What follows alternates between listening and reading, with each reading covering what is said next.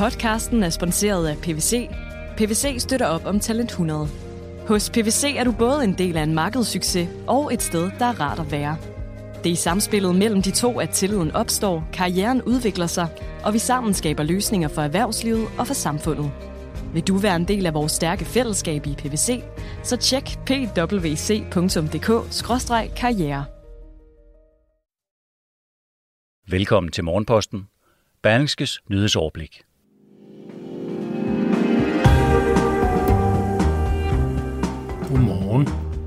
Her lytter du til Berlingskes Morgenposten. Det er i dag torsdag den 26. august, og mit navn er Palle Skov. I dag er der blandt andet historie om sygeplejerskestrækken, som ser ud til at nærme sig sin afslutning, om situationen med evakueringer fra Afghanistan, og om nogle politiske strømper i en bestemt farve. Først til den nu næsten 10 uger lange sygeplejestrække. Det malingsforslag, som et flertal af sygeplejerskerne stemte nej til, ser nu ud til at blive gennemført ved lov. Onsdag aften var Folketingets partier indkaldt til et møde, hvor et regeringsindgreb i strækken var på dagsordenen. Det stod hurtigt klart, at enhedslisten og SF ikke brød sig om den kop te, som regeringen serverede. De to støttepartier vil stemme imod regeringens lovindgreb, fordi regeringen vil afslutte sygeplejerskernes strække ved at ophøje den mailingsskitse, der blev foreslået af forlismanden til lov. Dansk Folkeparti har også valgt at stemme imod lovindgrebet. Maja Villersen, enhedslistens politiske ordfører, siger, at det her er dybt skuffende for vores velfærdssamfund. Jeg er rigtig bekymret for, at det her vil betyde, at rigtig mange ansatte vil flygte ud af det offentlige, siger altså Maja Villassen ifølge Ritzau. Beskæftigelsesminister Peter Hummelgaard og sundhedsminister Magnus Heunicke holdt senere et pressemøde og fortalte, at indgrebet lægger sig op af den oprindelige malingsskitse, som indebærer en lønstigning på 5% over tre år, samt at der nedsættes en lønkomité. Ifølge Peter Hummelgaard vil lovforslaget blive fremsat torsdag med henblik på, at det kan træde i kraft denne lørdag. Der var omkring 90 personer ombord på det sidste evakueringsfly fra Kabul. Dermed er 10 dage, hvor danske Hercules-fly har hjulpet personer ud fra Afghanistan afsluttet. Men det er ikke gået, som det skulle, mener tre danske kvinder, som fandt vej ud af Afghanistan uden Udenrigsministeriets hjælp. Alle tre kvinder havde søgt mod Kabuls lufthavn søndag den 15. august, men alt endte i kaos, siger de. Og nu bliver der rettet kritik af Udenrigsministeriet for en helt grotesk håndtering – Udenrigsministeriets kommunikation var simpelthen ubehjælpeligt inkompetent, siger den ene af kvinderne, Berit Mühlhausen, der også har denne besked til Udenrigsministeriet. Det var en livsfarlig situation, vi blev sendt ind i. Direktøren for Udenrigsministeriets borgerservice, Erik Brygge Rasmussen, understreger over for Berlingske, at situationen var umulig at planlægge efter. Det helt ærlige svar, siger han, er, at ingen havde forudset, at Kabul skulle falde på den måde hen over lørdag søndag, så vi havde ikke nogen plan for det her scenarium, lyder hans svar til Berlingske. Udenrigsminister Jeppe Kofod har tidligere undskyldt Danmarks håndtering af situationen i Afghanistan med, at analyserne og efterretningerne var helt afkoblet fra virkeligheden. Berlingske kunne onsdag beskrive en ugerapport fra uge 23, eller nærmere betegnet den 16. juni, som blev stilet til Forsvarets øverste ledelse, Forsvarskommandoen, samt blandt andet den danske ambassade i Kabul. Ambassaden hører under Udenrigsministeriet. Alt blinker rødt i den ugerapport, har militæranalytiker Hans Peter Mikkelsen tidligere sagt til Berlingske om rapporten. Så har udenrigsministeren kendt til den rapport? Det var hovedemnet, da Jeppe Kofod var direkte igennem i 21.30-udsendelsen onsdag aften på TV2. Jeppe Kofod afviste i tv at have hørt om rapporten før nu, og udtalte i tv, at det kalder på selvrensagelse. Det er ikke kun elevernes dygtighed og faglige standpunkt, der skal give en karakter. Der skal også gives en karakter for arbejdsindsats, det mener børne- og undervisningsminister Pernille rosenkrantz teil og hvis det står til ministeren, skal det gælde for elever i 8. og 9. klasse, skriver Jyllandsposten. Set med samfundets briller er to ting afgørende, når børn bliver voksne. Dels at de er dygtige, altså om de fagligt har lært de ting i folkeskolen, som de har brug for for at kunne klare sig. Dels at de faktisk er flittige, siger Pernille rosenkrantz til avisen. Forsøget med karakterer kræver opbakning fra de øvrige partier, dog mener både SF's Jakob Mark og de radikale Slotte Rod, at det ikke vil være nogen god idé med flere karakterer i folkeskolen. I en historisk afgørelse fra Vestre Landsret er en mand blevet pålagt at betale skat af en kæmpe gevinst på bitcoins. Sagen kan få stor betydning for andre, der har spekuleret i kryptovalutaer, skriver Berlinske.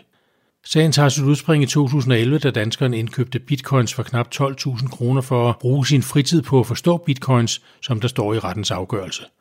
Dengang kostede en bitcoin omkring en dollar men kryptovalutaen er siden steget voldsomt i pris og blev i april i år handlet i kurs 60.000 dollar. På et tidspunkt valgte manden at sælge en del af sin beholdning og scorede dermed en gevinst på over 10 millioner kroner. Skattemyndighederne har argumenteret for, at de 10 millioner skulle beskattes, fordi der var tale om spekulation. En lignende sag har aldrig tidligere været behandlet i retssystemet, og derfor var afgørelsen ventet med spænding.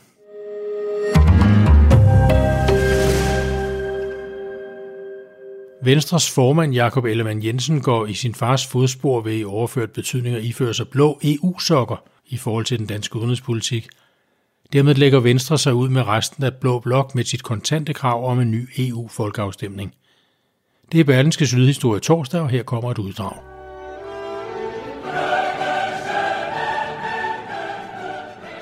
Med det kontante krav til regeringen om at udskrive en EU-folkeafstemning om Danmarks forbehold over for det fælles forsvarssamarbejde i EU, har Venstres formand Jakob Ellemann Jensen taget endnu et stort skridt på sin vandring mod igen at gøre Venstre til et parti, der er glødende fortaler for EU.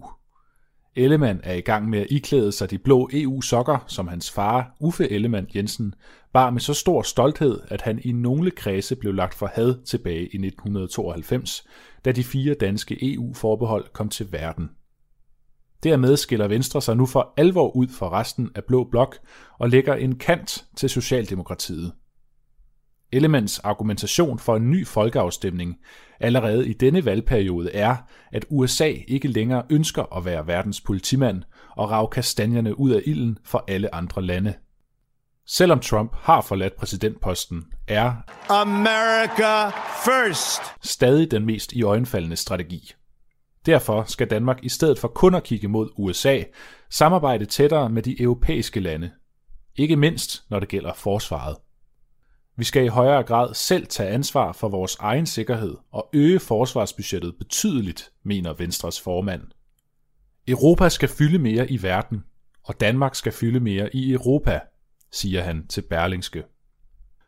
Kravet om en folkeafstemning kommer i forlængelse af et interview i Politiken, hvor Jakob Ellemann Jensen i sommer lagde kraftigt afstand til regeringens EU-politik, som han beskyldte for at være fodslæbende og tydeligvis et nødvendigt onde. De store linjer i dansk udenrigs- og sikkerhedspolitik er som regel noget, man bredt i Folketinget er enige om blandt de partier, som skiftes til at have regeringsmagten. Man kan slås om detaljerne og budgetternes størrelse, men når der skal flyttes rundt på nogle af de tunge klodser, som definerer Danmarks forhold til resten af verden, den aktivistiske udenrigspolitik, forholdet til USA, forsvarsbudgettet, de danske undtagelser i EU og principperne for udviklingsbistand, ja, så er det som regel noget, Venstre og Socialdemokratiet samles om. Men sådan er det ikke nødvendigvis længere.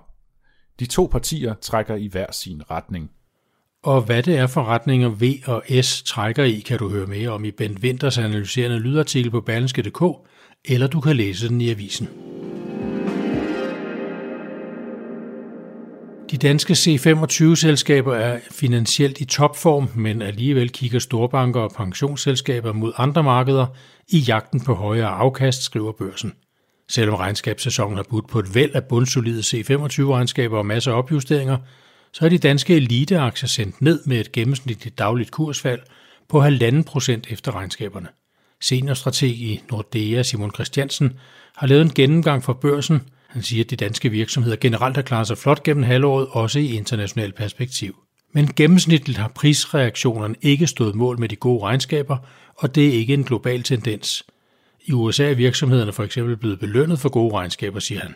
Kun 38 procent af de danske C25 virksomheder, der har aflagt regnskab, har oplevet en positiv kursreaktion på handelsdagen ved regnskabet. Det er lavere end gennemsnittet for de sidste fem år, det lyder på 47 procent. Hummel, der er ejet af rigmanden Christian Stadil, har købt det danske børnetøjsbrand Sometime Soon, som virksomheden overtager fra årsskiftet. Det skriver Finans og Børsen. Købet sker efter, at Hummel for halvandet år siden købte løbetøjsmærket New Line og det lidt mindre mærke Halo. Det øger Hummels fokus på børnetøj, hvor selskabet i forvejen er stærkt positioneret. Det var Christian Stadils hustru Alice Rosenkrantz Stadil, der fik Hummel til at kigge mod Sometime Soon. Her kigger jeg mod, hvad der sker i dag, og de strækkende sygeplejersker demonstrerer i dag en række steder. Strækken begyndte 19. juni. Klokken 11 er der såkaldt flashmob for ligeløn forskellige steder i København med start ved Hovedbanegården. Karusel Festival afvikles på Refshaløen i København den 26. til 28. august. Festivalen byder på tre dage med musik med fokus på house, disco og techno. Og så mødes Israels nye premierminister Naftali Bennett med USA's præsident Joe Biden i det hvide hus i Washington. De to ledere ventes blandt andet at diskutere fred, sikkerhed og velstand for israelere og palæstinensere, og vigtigheden af at arbejde hen imod en mere fredelig og sikker fremtid for området. Med disse gode og fredfyldte ord slutter denne udgave af Berlingskes Morgenposten.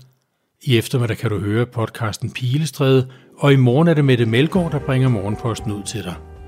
Jeg ønsker en god torsdag og siger tak for, at du lyttede med i dag.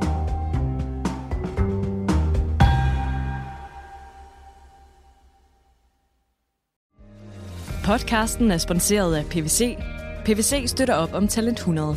Hos PVC er du både en del af en markedssucces og et sted, der er rart at være. Det er i samspillet mellem de to, at tilliden opstår, karrieren udvikler sig, og vi sammen skaber løsninger for erhvervslivet og for samfundet. Vil du være en del af vores stærke fællesskab i PVC, så tjek pwc.dk-karriere.